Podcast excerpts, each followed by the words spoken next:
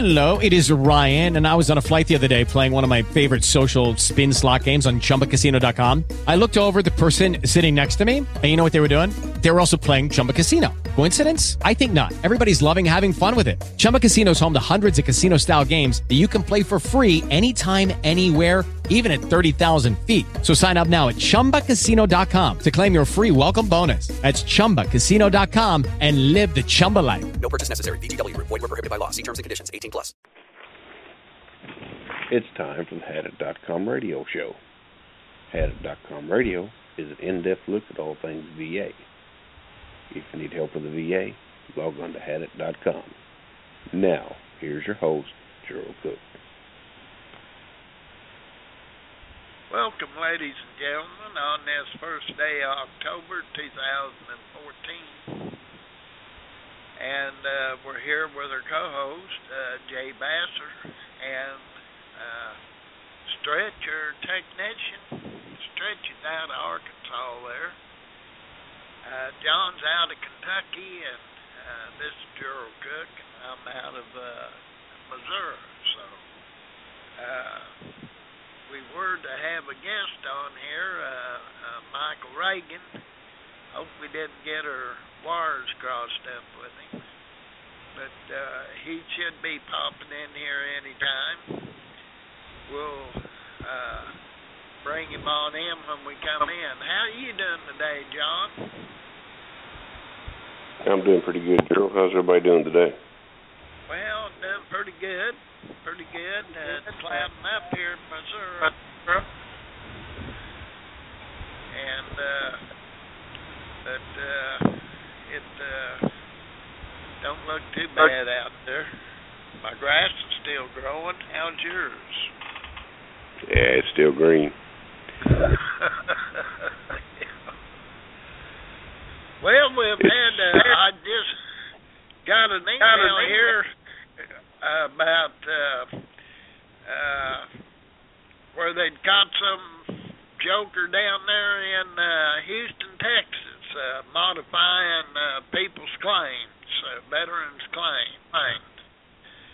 Uh, uh, they're working in the regional office at Houston, and they're investigating that. Sounds like he like he messed up uh, quite a few claims. I didn't see that. that, that where'd, you, where'd you get that email at? Uh, Claude sent it to me. Okay. I'll s- I'll send it uh, a copy of it. Uh, I'll send you the link. Uh, uh, but uh, that looked pretty interesting.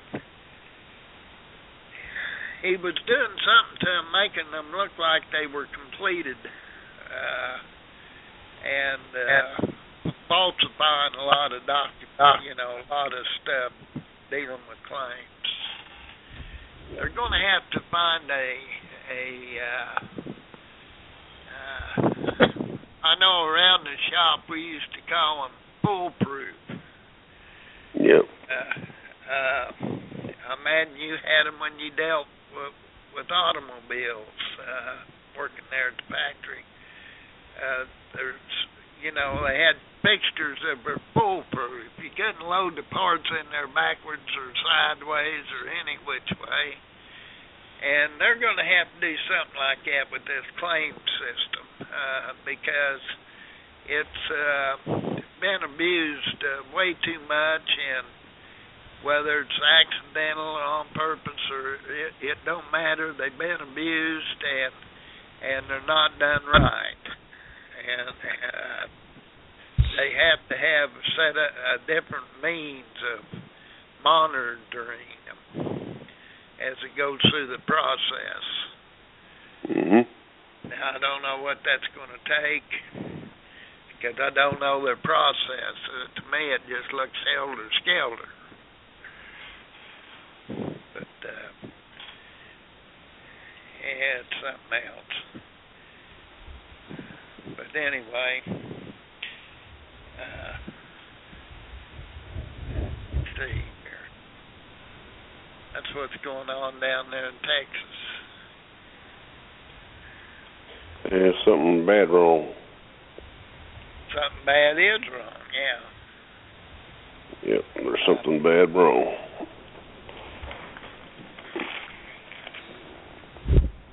Uh, but I don't know. It uh, it seems like to me that they would have a set rules, set set of rules. My lands, how long they been doing this? Uh, they've been doing this a long time. That's just a Uh, couple of years. Just a couple of years. Years. Yeah, yeah, but they ought to have it figured out by now. Uh, the proper procedure in, in which uh, the flow of paper should be going.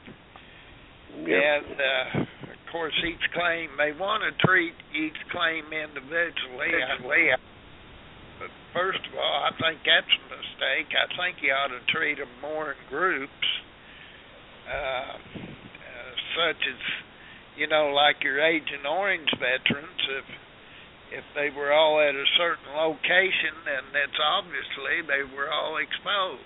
Uh, uh, on Agent Orange, but how long did it take them? And and even now, uh, some of them uh, are having trouble with Agent Orange claims. Yeah, that's true. So That's true. uh, I don't know. Hmm. Trying to find that story. Uh, uh, you did. Oh, let me go back here to my email. I'll be. Hope I don't lose you. Here we go. To emails. And, uh, yeah, that was uh, quite a story there in Texas. And I hope they get it resolved quickly. But, oh, there. Sounds like mine might be mine. Oh. Am I still on the air? Yes. Yep. Trying to go to my email here if I can get this p- computer contraption to go. But uh anyway, that was in the Houston VA, so that that's a major VA down there, uh, the regional office. I think they have one in Waco also. hmm Uh, Yes. Them two are uh, at the bottom of the echelon when it comes to claims. yeah. They've always had issues. Yeah, they have. Well, they have had. Uh, actually, you're right. Uh, that's one of the worst uh, in the country, uh, Houston. Yeah, it's a strange situation. Situation. Now, now, I don't know. Uh, where's your your nearest uh, uh, regional office, John? Uh, mine's Louisville. Oh, Louisville. Hmm So, how far is that from you? About 75 miles. Seventy-five miles. Yep. Then we got Huntington. That's about 90 miles the other way. Oh, Yeah, you but got it up. Yeah, mine's about four hundred miles. Actually, they transferred my, my claim to Huntington. And that's a pretty good move on their part. You think So, that was a good move? Yeah, Huntington's a small, smaller regional office that didn't have much Oh. population, and they got things done pretty quick.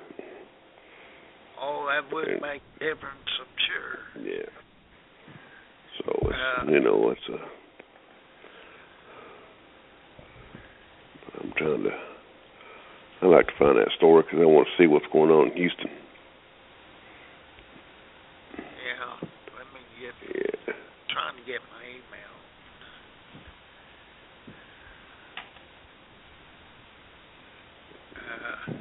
I'm getting there. Heck, today, if I can get to my email, I'll call Mike. Yeah. Uh, see where where he's at. Uh,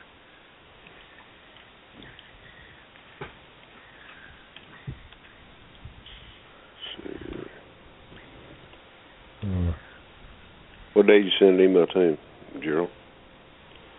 uh, what day? God, I can't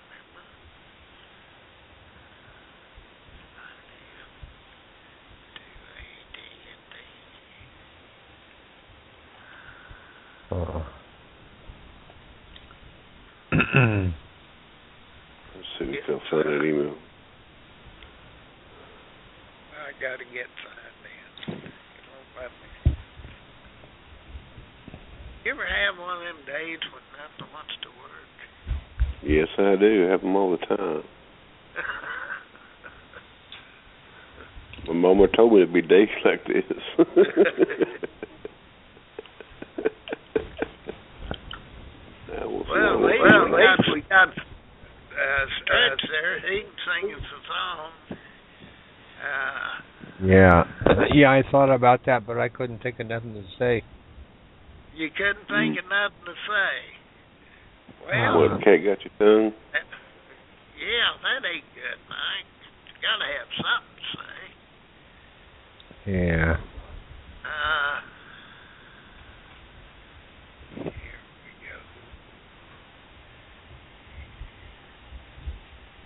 we go. I looked for that email. I can't find it either. Oh, I ain't sent it yet. I gotta get to it. I'm trying to get to it. See if I can find it. I'll My computer won't work. Let's reach out and touch him. Touch my computer. Fix it. Fix it. Yeah, well. Oh, they have been having a lot of winds there at Haddon. I've noticed. Yeah. You need his phone number, Drew? Yeah, I do. Oh, wait. Uh, Uh, yeah, I think I can Oh. do that. Okay. Okay, give it. Four two five. wait a Huh. minute. Okay, just a second. I get it. All right. Four, four two five. Mm. Seven four five. Four two five seven two five No, seven four five. Seven four five. seven four five Three one seven oh. three one seven oh. Yeah. So we can rouse Four up two this morning. five seven four five three one seven oh. Okay. Yep. Be right back. All I think uh, I hope that's flashback.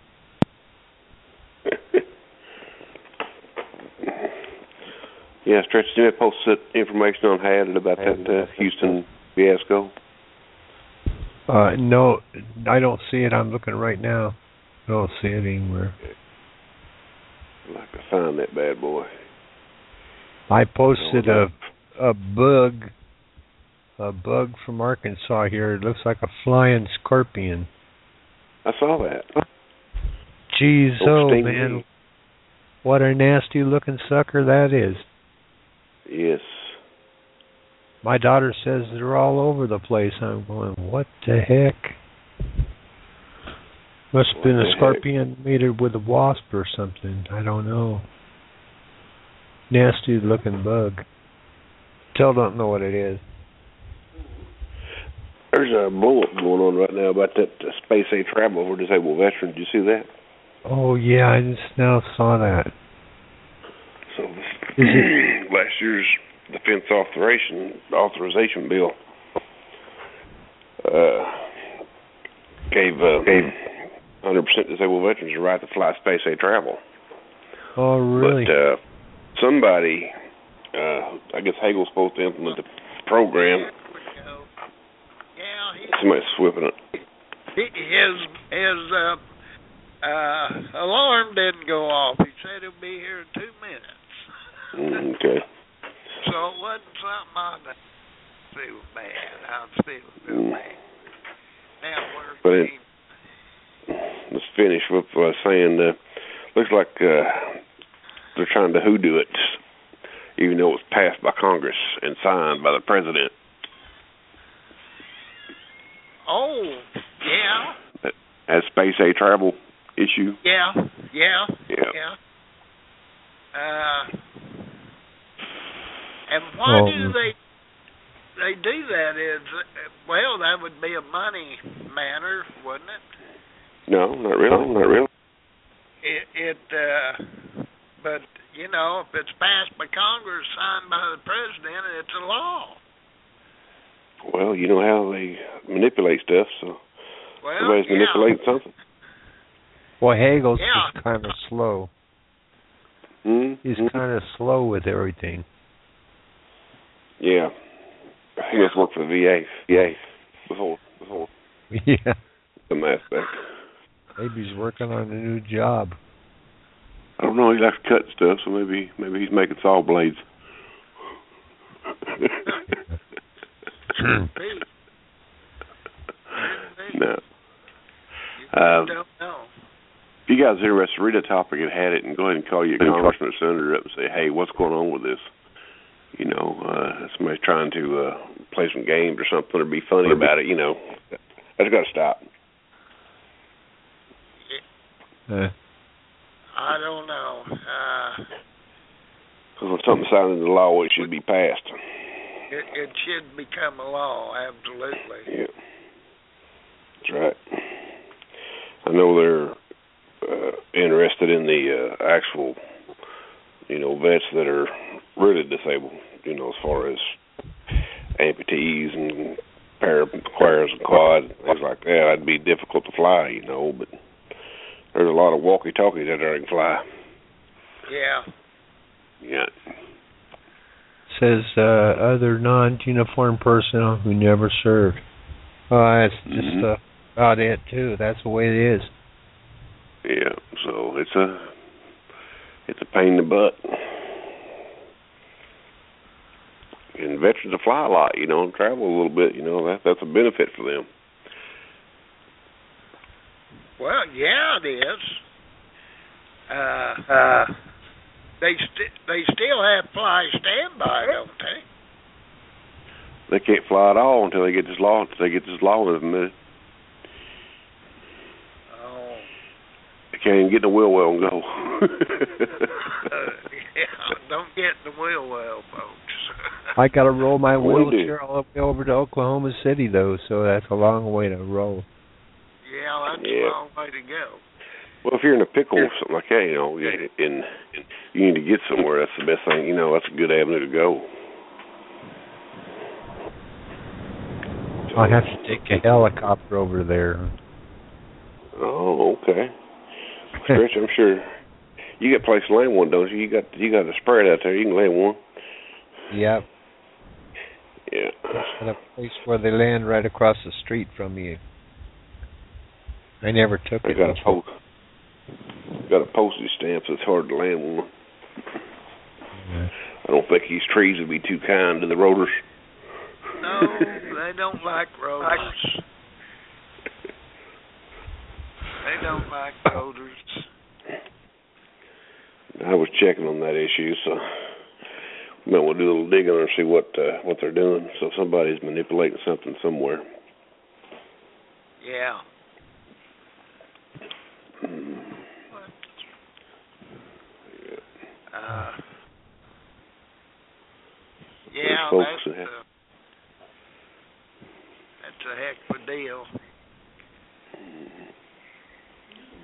Wasn't there something else uh, that they'd pulled too? It wasn't only that; it was something else, I think.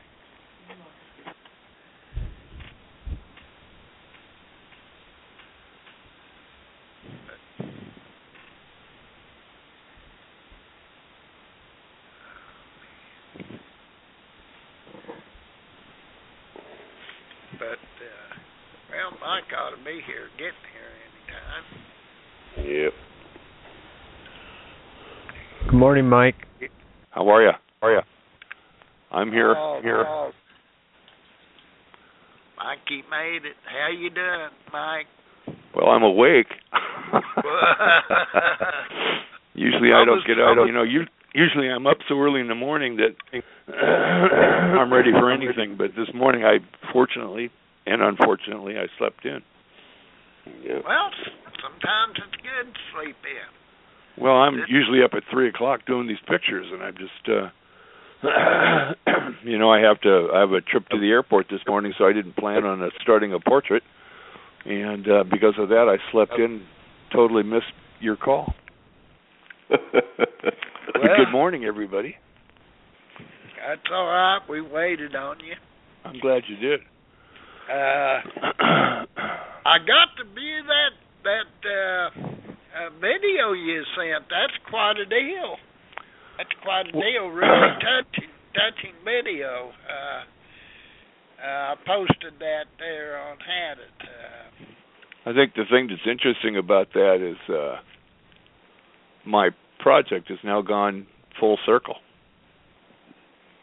yeah. You know what I mean? Yeah. You know, it, um, you want me to tell you how that all came about? Yeah. I'll go right ahead. I got a request, or received a request. I guess it was in February of this year, to do a drawing of a lieutenant who died in Vietnam. His name was Norman Lane, and it came from a professor down at Wake Forest University who's a friend of his. And while I was looking at the request, I kept thinking that they said Norman Lane was with Kilo Three Four, which was the group I was with. But honestly, I had never heard of Norman Lane. And he'd also told me he died at a firefight we had at Khe Sanh, but Kilo Three Four wasn't at Khe Sanh at that time. We were at Cam Lo, so there was a number of things that were confusing. So what I did was uh called some friends of mine around the country that were with us during that time. I'm very close to my platoon commander and my corpsman. And I said, "Have you guys ever heard of Norman Lane?" And they hadn't either. And I said, "Well, I have a request, and we need to research it to be sure this is a real thing." And so we did that. And while we were doing it, I asked these guys. I said, "Can somebody please research out who our company driver was because I held him as he died?" And um, I said, "I I have his last words, and if you know, maybe we can find somebody that in his his family, and maybe I can do his portrait and give them those last words because I think it might be important." Well, my corpsman told me right away it was Vincent Santinello, and I said, "How do you know that, Doc?" And he said, "Because I've been wearing his bracelet for 25 years." And uh, so I had Vincent's name, and ABC a few weeks earlier had done a piece on me, and uh, so I called the person that worked with me at ABC, and I gave him the name, and I said, "I think he lives in New York somewhere. His family does. Can you find somebody?" And he found an aunt, or no, he found a brother, a nephew, and a niece. And I thought, how cool. And I said, well, I'll get in touch with him. And he says, no, I already have. The ABC guy did. He said, I've told them who you are and what you're doing.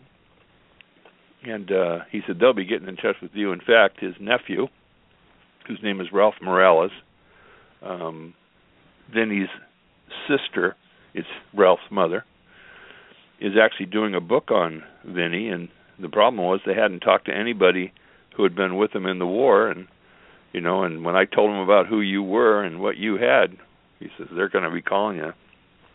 And so Vinny called me, or I mean Ralph called me, and we talked for a long time. And then I told him that we were having this event on April 19th, which is what you saw in the video. Uh-huh. And I said, "Can you come out?" He says, "Well, sure." I said, "I want to present you Vinny's portrait, like I've done for 4,000 other families." And I said, "Plus, I want to give you Vinny's last words." So he came out. We had a huge event, as you saw in the video. It's a beautiful video. If anybody gets a chance to watch it, it's incredible.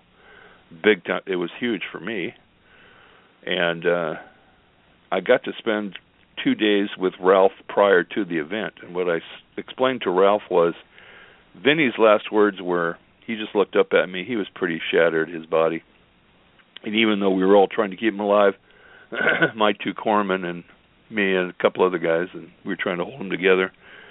Um, he just looked up at me. He wasn't feeling any pain. There was just too much trauma.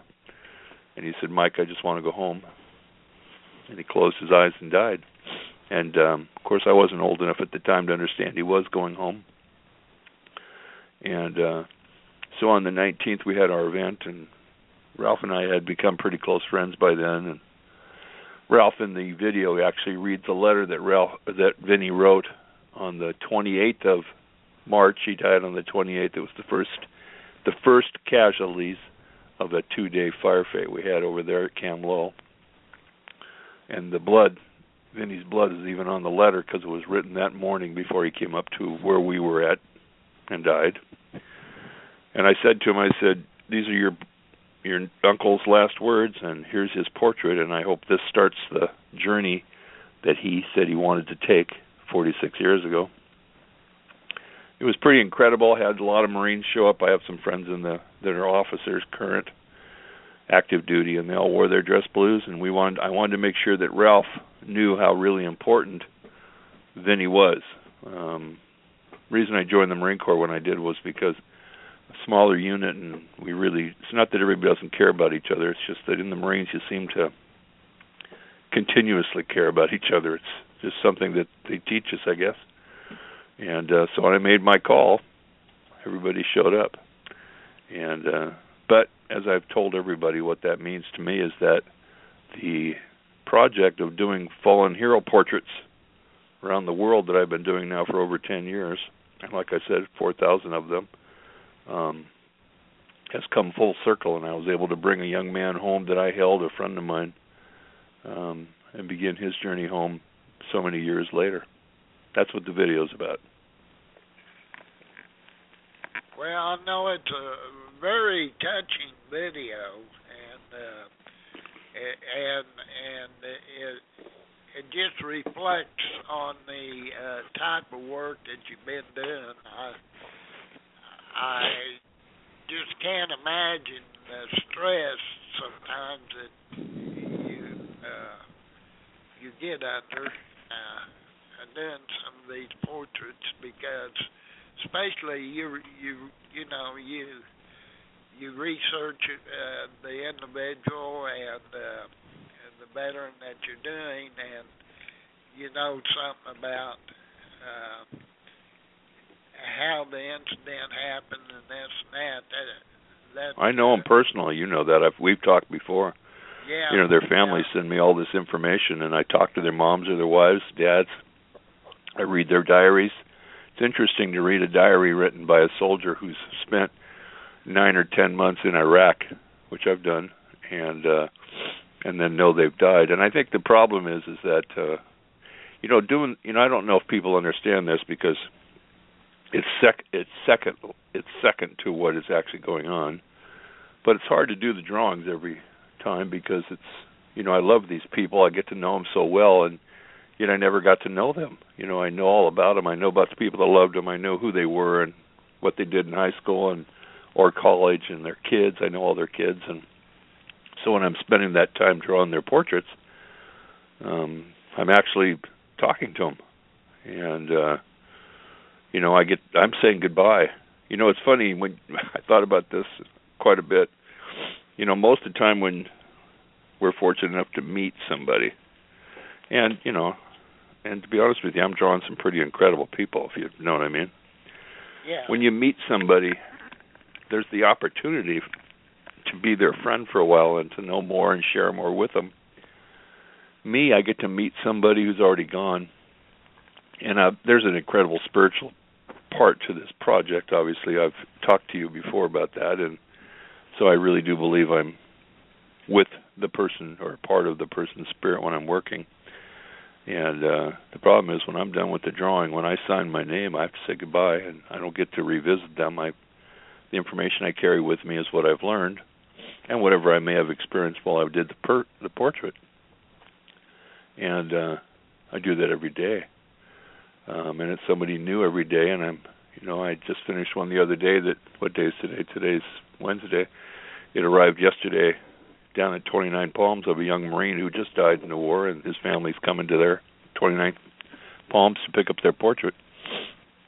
So it's like all of a sudden, you know, um, people come into my life, and the way I work and the amount of time I spend, I never forget them. But I I have this peace where I realize um, they're not with us anymore. You know, I've sent you those posters, Gerald, and uh, yes.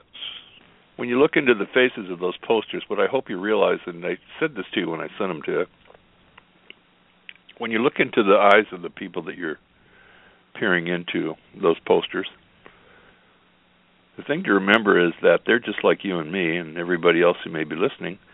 Um, they have a past they are people. They've done great things. They've, these are wonderful human beings. It's amazing how, how wonderful they are. But they don't have a future. And the families that they left behind, and the kids, and the wives, and the husband, or the wives and the moms, and the husbands, dads, etc., um, are all trying to learn how to live without them. You know, my experience with these people is a couple hours plus five hour drawing their experience has been an entire life, you know, up to that point. But now they have to, you know, some of them to get through almost have to pretend they didn't exist, which is impossible to do. So I draw these portraits and I try and make sure that I put everything I can into them. You know, it's funny. I just finished a portrait. This just came to mind.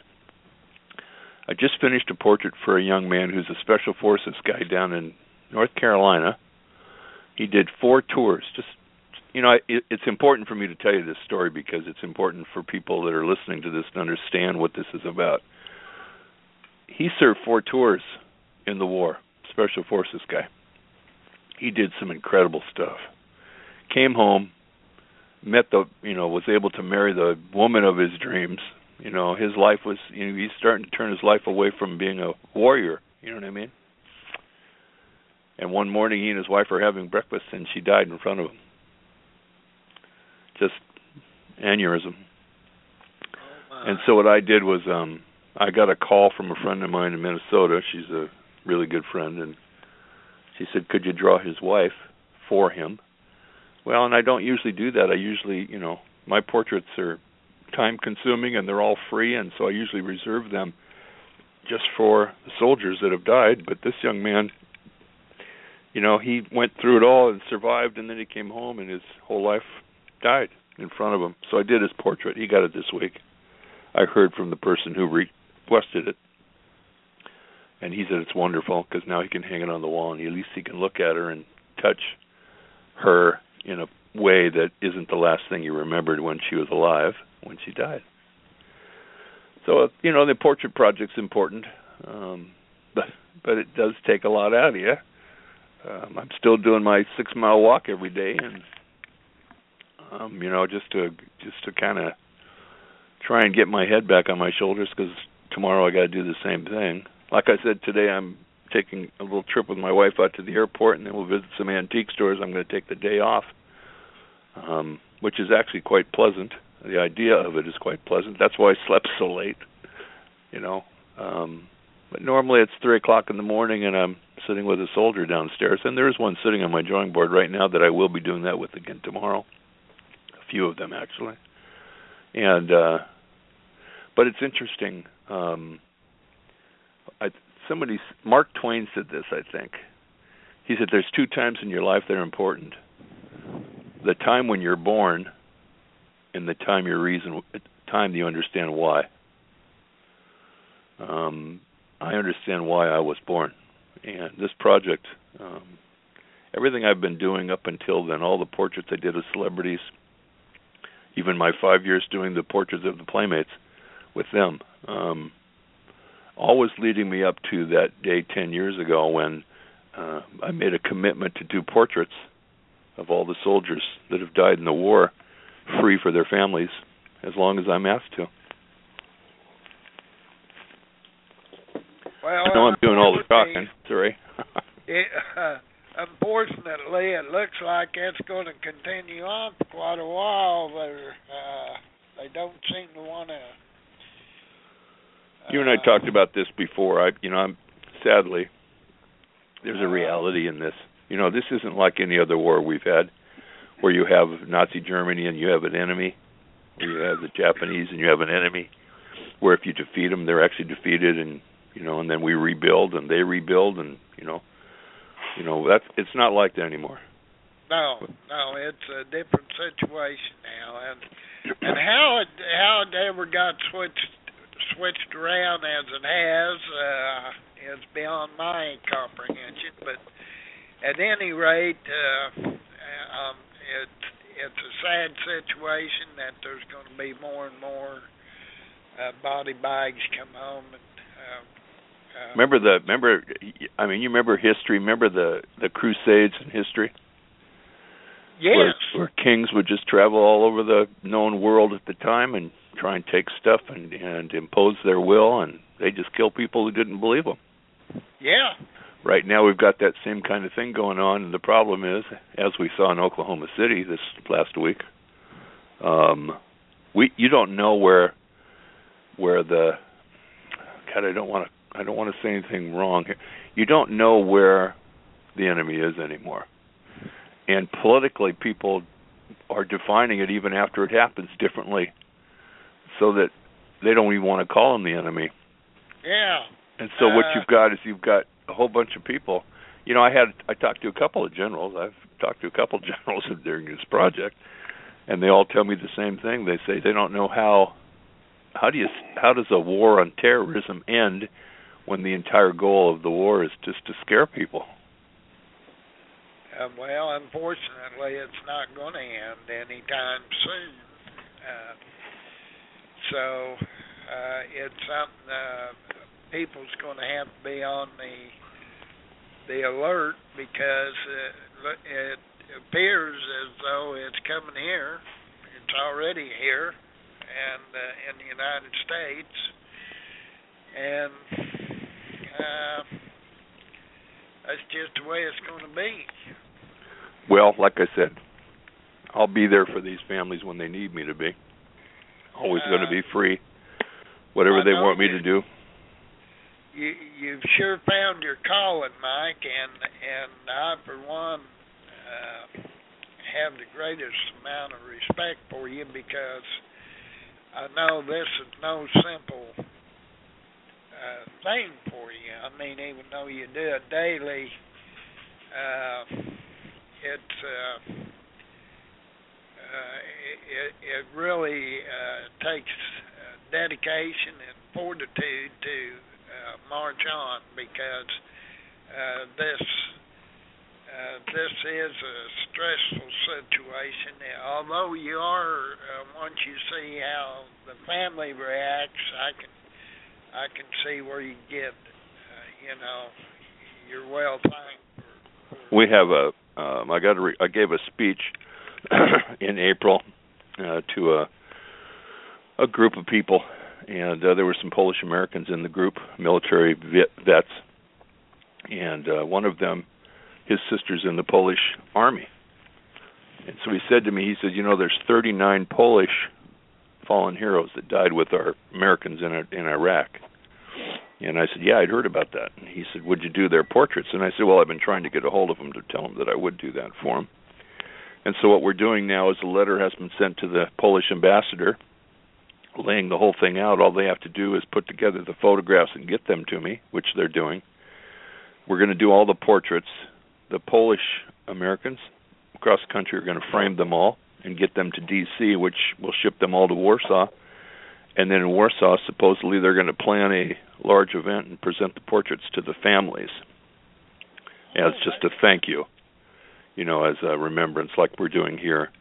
And so when I talk about the project, even though it's being done out of Edmonds, it really is international, and we really are, you know, trying to just, you know, you know, a person in Poland who lost somebody in the war fighting for you and me, Gerald, for us, yeah, um, is suffering just the same as an American, and you know, and that's why four years ago I started doing those families in Great Britain and Canada for the same reason, Germany.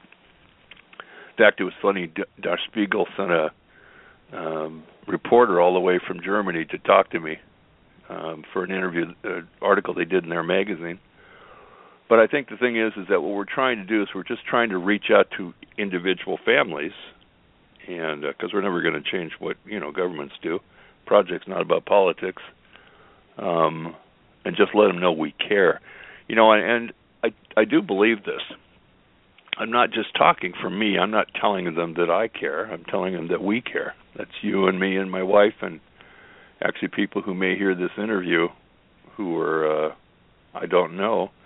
I'm speaking for us. I remember remember that story I told you about the first person I drew for Great Britain is her mother the dead soldier was a young woman and her mother called me and her comment was I have to ask a question. She says, "Why does an, an American want to do anything free for a Brit?"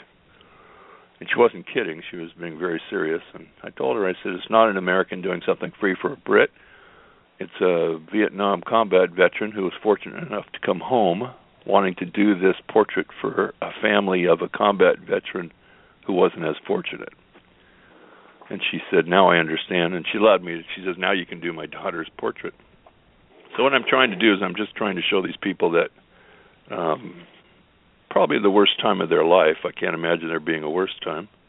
Um, someone who doesn't know them but does care about what took place um, has decided to dedicate their life to helping them, and that's what we're trying to do. That's a wonderful thing too.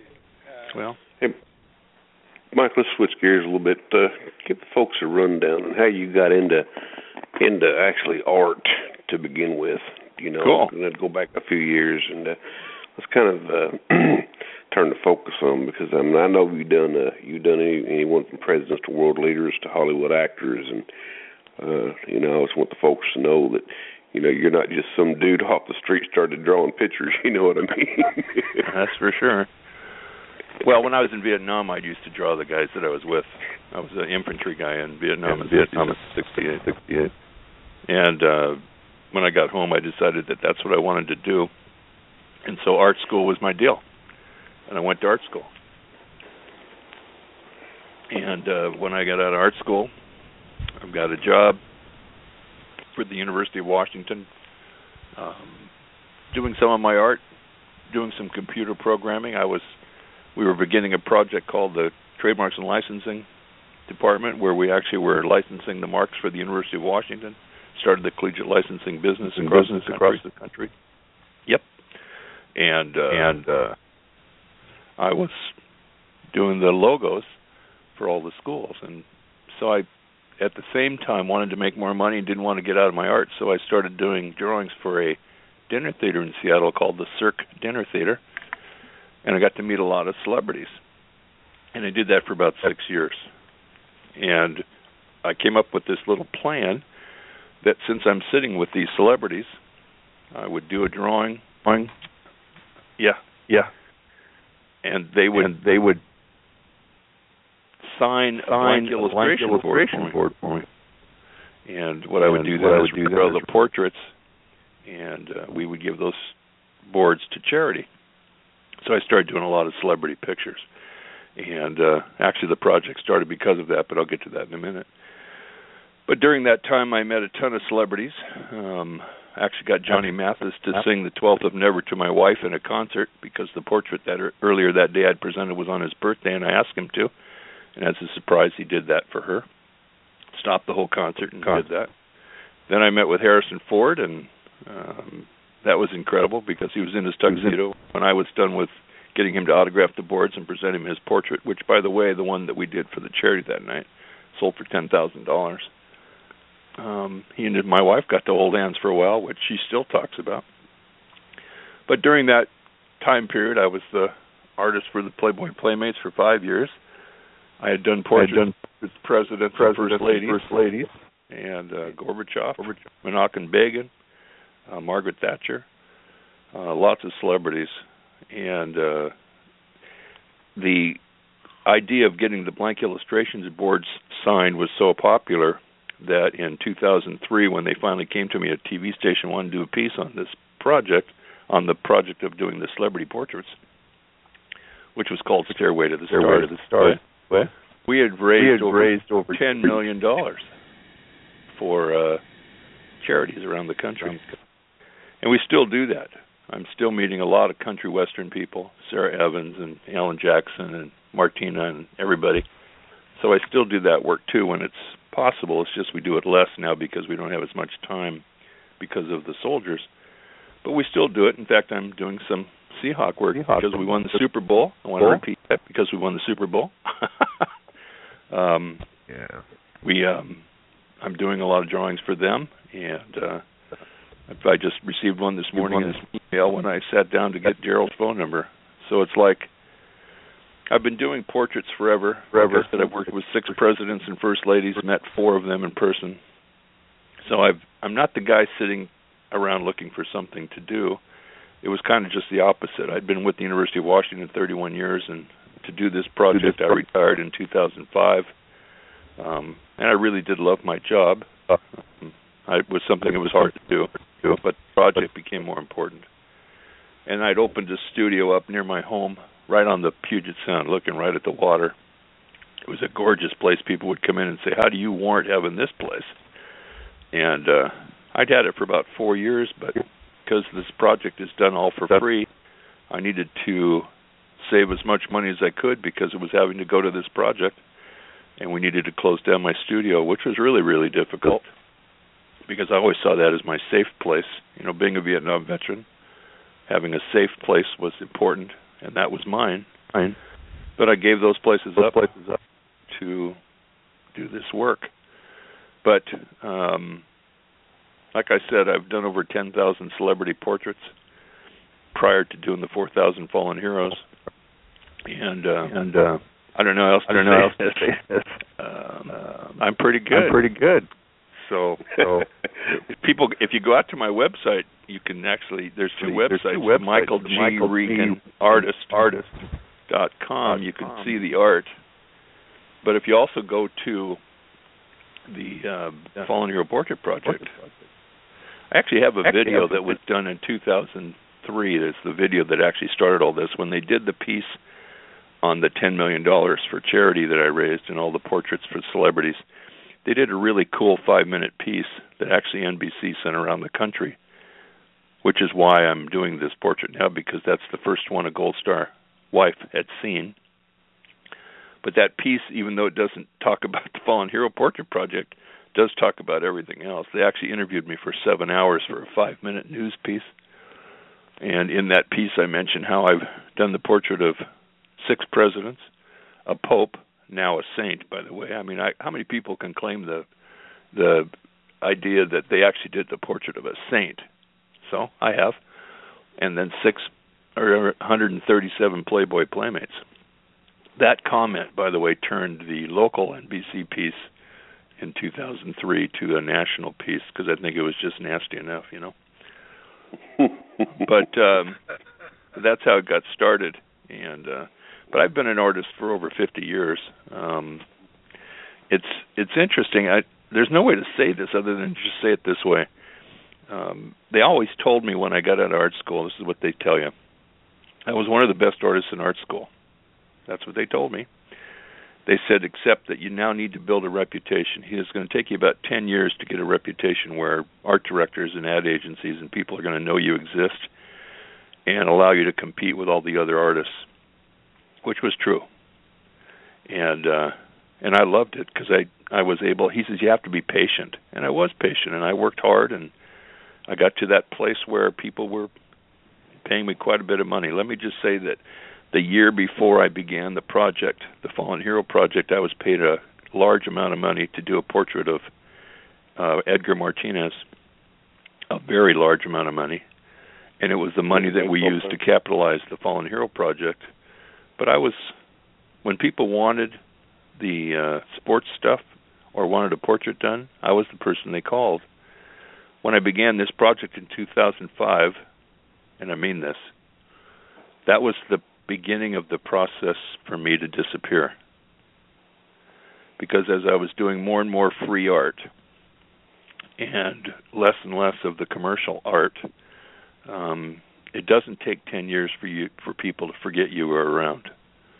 And so what's happened is is that even though I have some clients who've stuck with me, mostly because they know what I'm doing, they know where I went. Um, most of the people I worked with don't know I exist anymore. I mean, as far as art goes, and uh, it's a little frustrating. It's a little, you know, sometimes you know when you do something that's so you, which art is me, and you realize that a decision you made is taking you there. Um, you also have to understand that the decision was very, very important to take me there. And so what I did was, how else can I say this? I gave it all up to do this. It's hard Now, to it's hard to be working and making money, Gerald. It's hard to be doing that, and then to give now it up you're to working on on donations now, aren't you, uh, Mike? Well, and I don't make any money from that either. The Fa- the Fallen Hero Project is a 501c3, and we depend on donations. Uh, we depend on them. We have no corporate support. Fortunately, the VFW, as did two years ago, give me a three-year grant. This will be the last year we get a check from them. But it's like, um, but even then, no one involved in the project, even me, gets paid from the uh, work.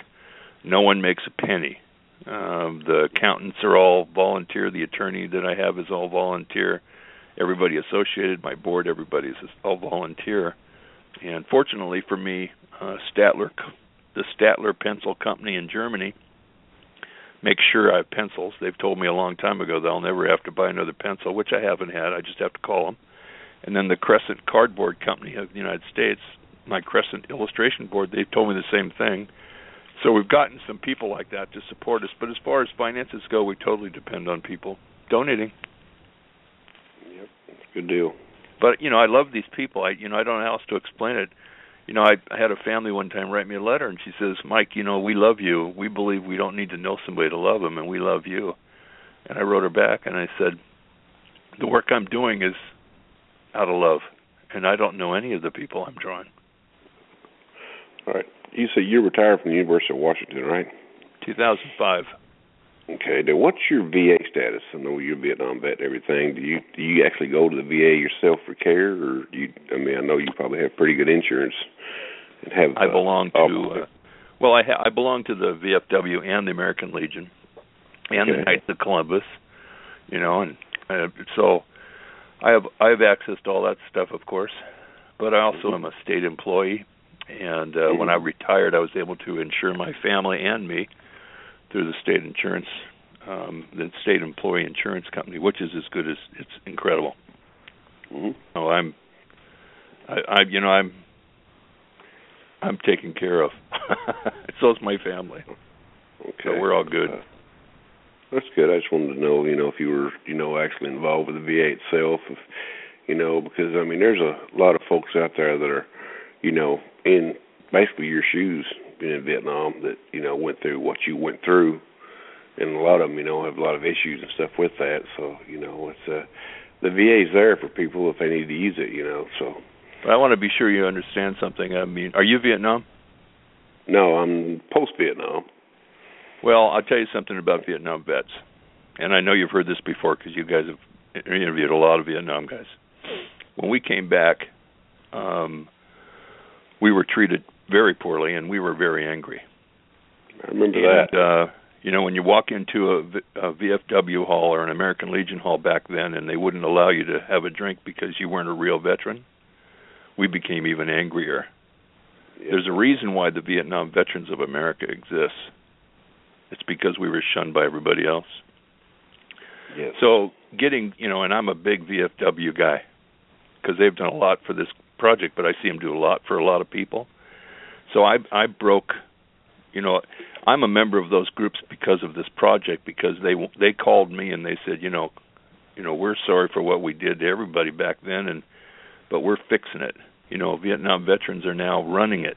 So it's like we understand and so I became a part of it. My post 8870 in Edmonds, Washington is mostly Vietnam guys, but there's some Korean World War II guys, and they're all incredible. Okay, it's incredible, and I've gotten some of my Viet, my um, Vietnam guys to join, but I think the problem was is that we came home wanting to come home, and we weren't allowed to, and not just by the people of the country or a lot of them, or even not a lot of them, just the noisiest ones of them. But we actually had our groups, our our Korea veterans and our World War II veterans who were a part of the VFW turn their backs on us, and it created a lot of anger. And uh, I think what you're running into with Vietnam veterans nowadays who don't join the VFW, and I totally recommend that they do, because there's all kinds of things there for them to help them. But I think it's the anger still, and uh, you know I can I totally understand it, and I can understand how people who aren't who weren't there, who aren't me, not understanding it because there's stuff there that'll help them. But I have a lot of conversations with my buddies who are not part of the VFW or they're not a part of anything, and most of it stems from their anger from you know 50 years ago. I'm going to a big event at Fort Lewis in October that's going to recognize Vietnam veterans. We're all going. I'm taking all my buddies, and uh, the Army's going to do a big deal, and I'm hoping that that has some healing involved for everybody. But my intent also is to make sure people understand that I'm a VFW life member because um, I've forgiven some of those people, but those people are my people, and they're there to care for me. And so I think anybody who takes a step, just step out of your comfort zone and join the VFW and participate and let those people know who you are, man, you just it's so much it there's so much good there. So Well, I know a lot of a lot of veterans when they come back did have trouble with VFW and uh, not only VFW, I think some of the others. So uh, we weren't accepted, Gerald. I mean, it was like yeah, for some reason, and and nobody understood at the time. And this is the way I go. Vietnam was an experience like none other. And I think what happens is is that people were relating their time and their war and not have any way of understanding what we were what we went through. Even today though, I I'm part of a couple of outreach programs for veterans coming home from this war and we'll sit down and talk and they'll look at me and they'll say, you know, what we did as horrible as it was was nothing like Vietnam. And I said, you bet it wasn't. You know, living in a hole for a year is is a tough. How do you explain to somebody that you lived underground for a year so you wouldn't get shot? I mean, in mud. You know, it's it's this the stuff, and I won't go into them. It's just that there's so much stuff. Um, you know, when when the when the best thing that happened to you the whole time you're in Vietnam was warm food, and it only happened a couple of times. People listen to that and they go, "Well, that's not true. You're just making that up." But it was no, you're true. not making it up. Well, no, and none of us are. And I think the thing that's interesting is that because they don't believe it's true, then they'll never understand. But the guys in my VFW all were there, and they understand because they lived it too. So you're in a safe environment with a bunch of people who who have the same thing you want to do and who really want to talk. You know, Vietnam veterans. There's this misnomer that Vietnam veterans don't want to talk. That's not true. But Vietnam veterans want to talk to people who understand. What we don't want to do is spend our time talking to people trying to convince them what we're telling them is the truth, because we don't care if they think it's the truth. What we're trying to do is We- we're trying to talk to them so that they can help us get through what we went through. People have to understand back then too that the political structure at during the end of the Vietnam War uh, was really really screwed up. You know, you had people who wanted to end the war, and you had Jane Fonda running around accusing you guys of being baby killers, and her buddy John Kerry. I don't know, you know, with all that crap that went on. So you guys, it was a bad image, and it really it really focused on you guys, and it takes a while, years to heal because that whole whole situation was wrong with the way that it was handled. It takes years And- to heal if they want to heal, though. Yeah. And that's our government's fault for doing that. That's not your guys. You guys did your job. You know, and uh, the political structure is one that needs to blame for that issue. I had a guy one time. I was at a party after I'd, I'd been home about ten days. I was at a party, and a bunch of my high school buddies said to me, "They said, well, where you been?" I said, "Well, I joined the Marine Corps out of the high school, and I've been in Vietnam, you know, and stuff." And he said, "When did you get back?" I said, "About ten days ago, you know." And I was with some friends, and uh, I went and had another drink. You know, I was just sitting there having a drink, talking to my buddies, kind of not realizing I was home yet, you know. and the host of the party came over and said, "Mike," I said, "He says I hear you just got back from Vietnam," and I said, "Yep, I did." He says, "Can I ask you to leave the party?" I said, "How come?" And he says, "Well, because you're making people nervous." Oh, really? Oh, really? So all my friends Yeah. and I looked at him, and I we all left. You know, and, and I think the thing is, what people didn't understand was that I wasn't going to do anything to hurt anybody. I was just coming home, but for whatever reason, and there's plethora of them, um, wasn't comfortable for them. But again, you know, you know, I, you know, there's a greater story. There's a woman, right? I have a biographer. She's writing a book about me. They called me and they said, "Can we do a book?" And it's not just about the project; it's about it, all of it. And uh, what I tried to explain to her is that I didn't scare people. People told people I should be scary. And uh, Yeah. so they didn't take the time to figure it out. And really, all I cared about was, you know, and, and many soldiers. This this translates to today too, though. Okay, wasn't just then. Okay. when I talk to soldiers now, they just say, "I just need to know, Mike, somebody cares." You know, I'll be honest with you. I gave a speech down at Fort Lewis to the Marine Corps detachment that's there. Mm, I'd say four years ago. I talked to 45 people who had just gotten back from Iraq and Afghanistan, all Marines. When I got done, this guy comes up to me, young Marine, just just incredible Marine, and he pulled me aside and he, and he said, "Can I ask you a question?" And he, I said, "Sure." And he says, he's from Rhode Island. He says, "Why does my town hate me?" I looked at him. I said, "Pardon me." He says, "Why does my town hate me?" Now I won't tell you what my initial response was, but just let me say that it was a Marine responding to another Marine using terminology that I picked up in boot camp. so you get the picture, right? you dropped I some put- bombs, huh? Yeah, then I put yeah, I did big time, and it was loud. Even though he we went out, off to someplace else in the room, they were loud. People were looking. Anyway, I put my arm around him and I said, "Look," and I think this is important, and I've told many Marines this. I've told many servicemen this. They don't hate you, but they don't understand you. I said, think about the people who you think hate you. These are guys you went to high school with, who saw you join the Marine Corps and go to fight in a war multiple times because this guy hadn't done one tour he'd done like four okay Yep. and you went there you fought the war you did everything that they couldn't possibly do and you survived and now you're home so they have two choices they either treat you like you're the hero you are or they hate you and demonize you so that they don't have to think about what they couldn't do and what they've decided to do is the latter I said, but all Vietnam guys had to do with that same stuff. I said, so the one thing you're going to need to understand is you're going to need to form some new friendships, just like we all did.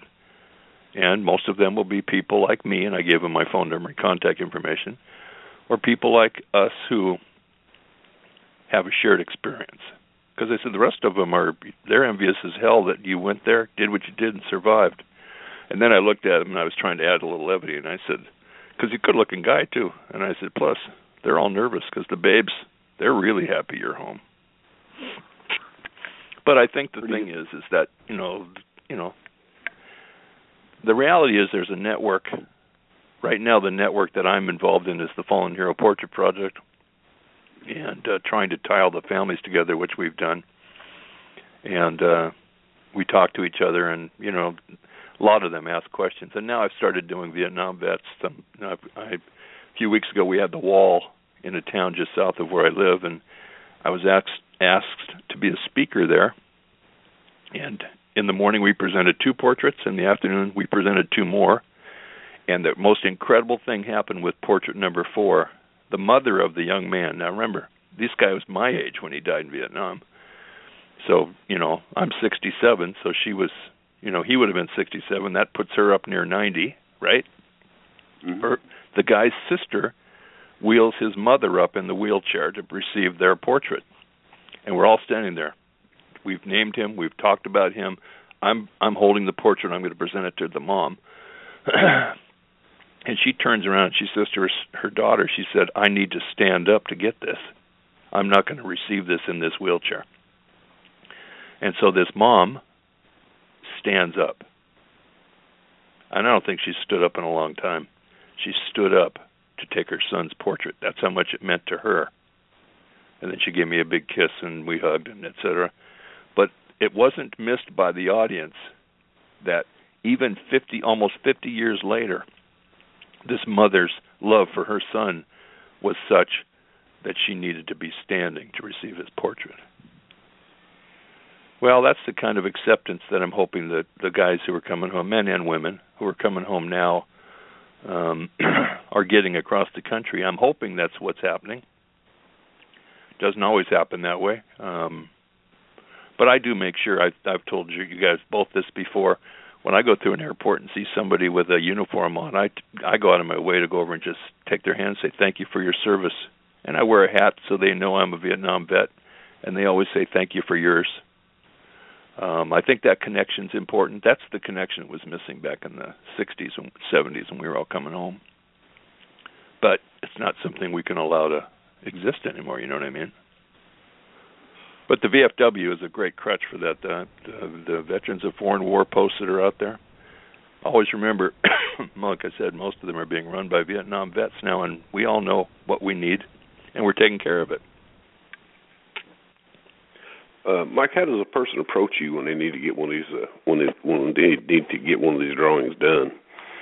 First of all, let me put this out so people understand this. I do one free per family. Doesn't cost a penny.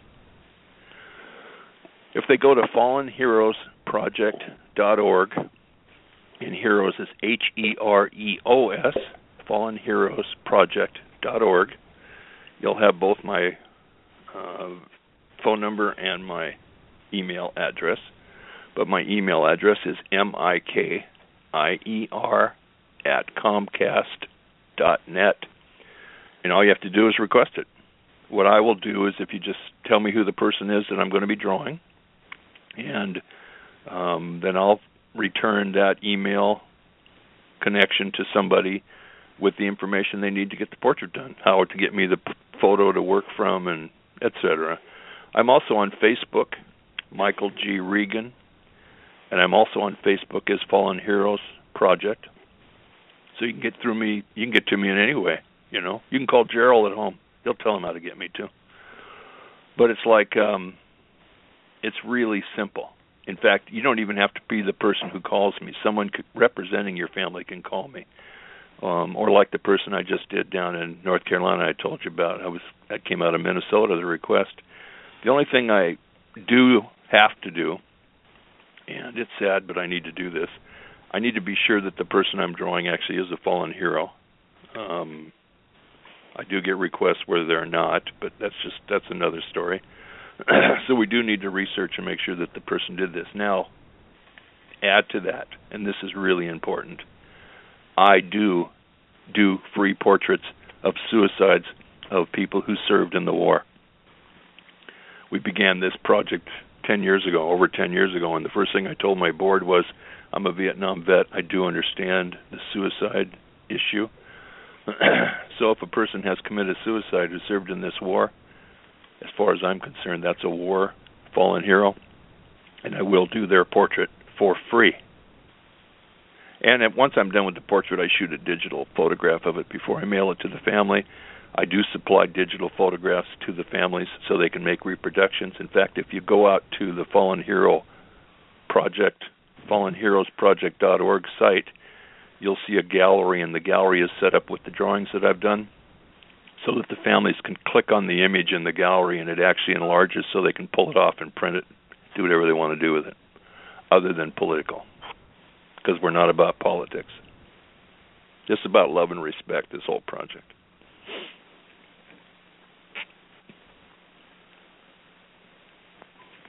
That's good, man. What you do, I tell you, it's uh, that's an amazing thing you do for folks. And uh, you know, can I tell we, you an interesting? Can I tell you an interesting little story that happened not too long ago? Go ahead. Um, you remember the? There's a movie called The Hurt Locker.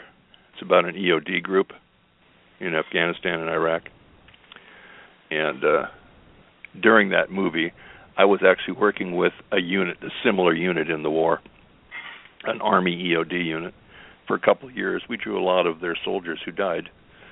So when the battalion finally came home, I got a, re- a, re- a call from their battalion commander, a Colonel Frank Davis, and he said, "Mike, we'd like you to come and speak to our dinner, our banquet for the battalion coming home."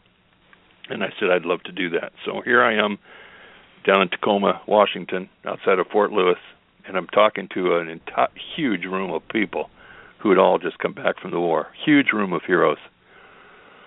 And the families of some of the people I'd drawn were there. It was an incredible evening.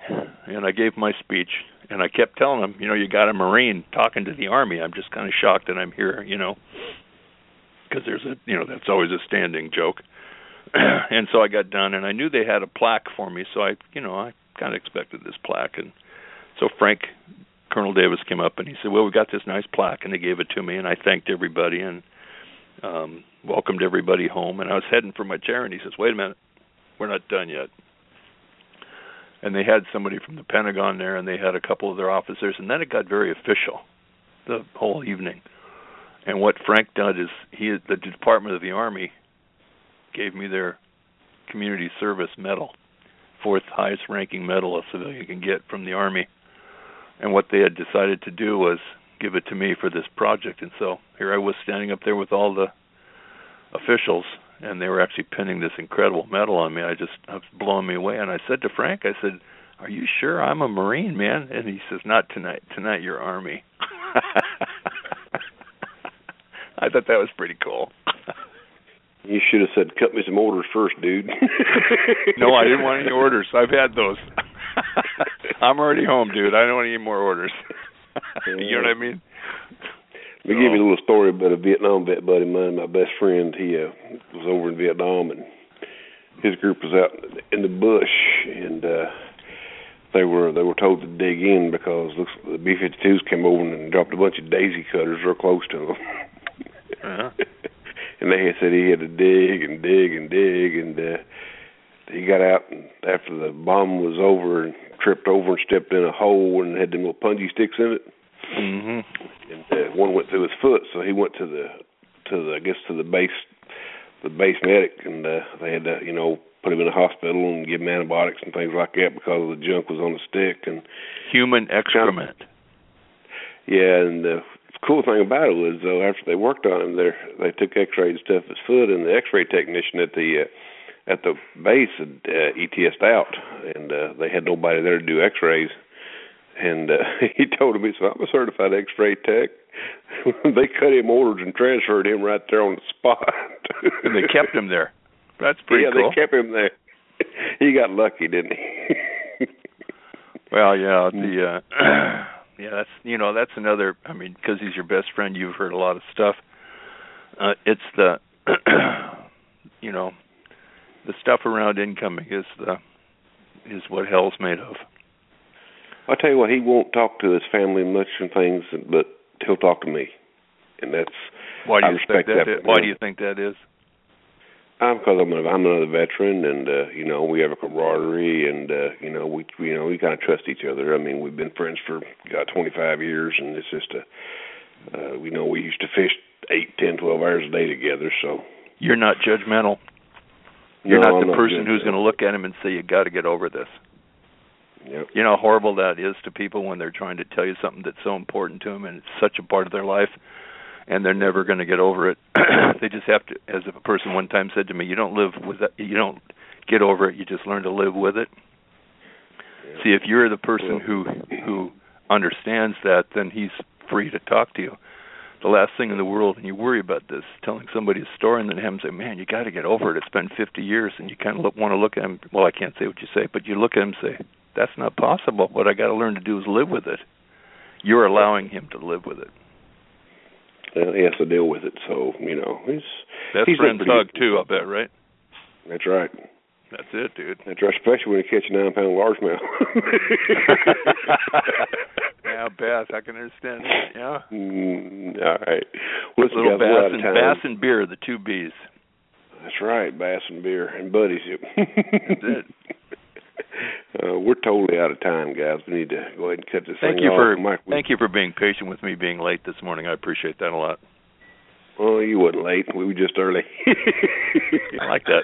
I can see why he loves you, man. All right, brother. But, Thank you, uh, boy, for that very you- much. You Thanks keep doing what you're doing, man. on, Mike.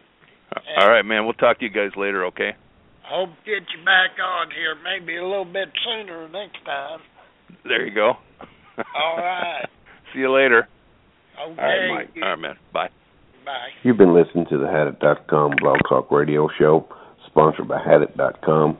All opinions expressed here are the opinions of the individuals appearing on the show and are not the opinions of Hadit.com or Blog Talk Radio. Tune in next time for another edition of Hadit.com Blog Talk Radio and the Ask Basser Show.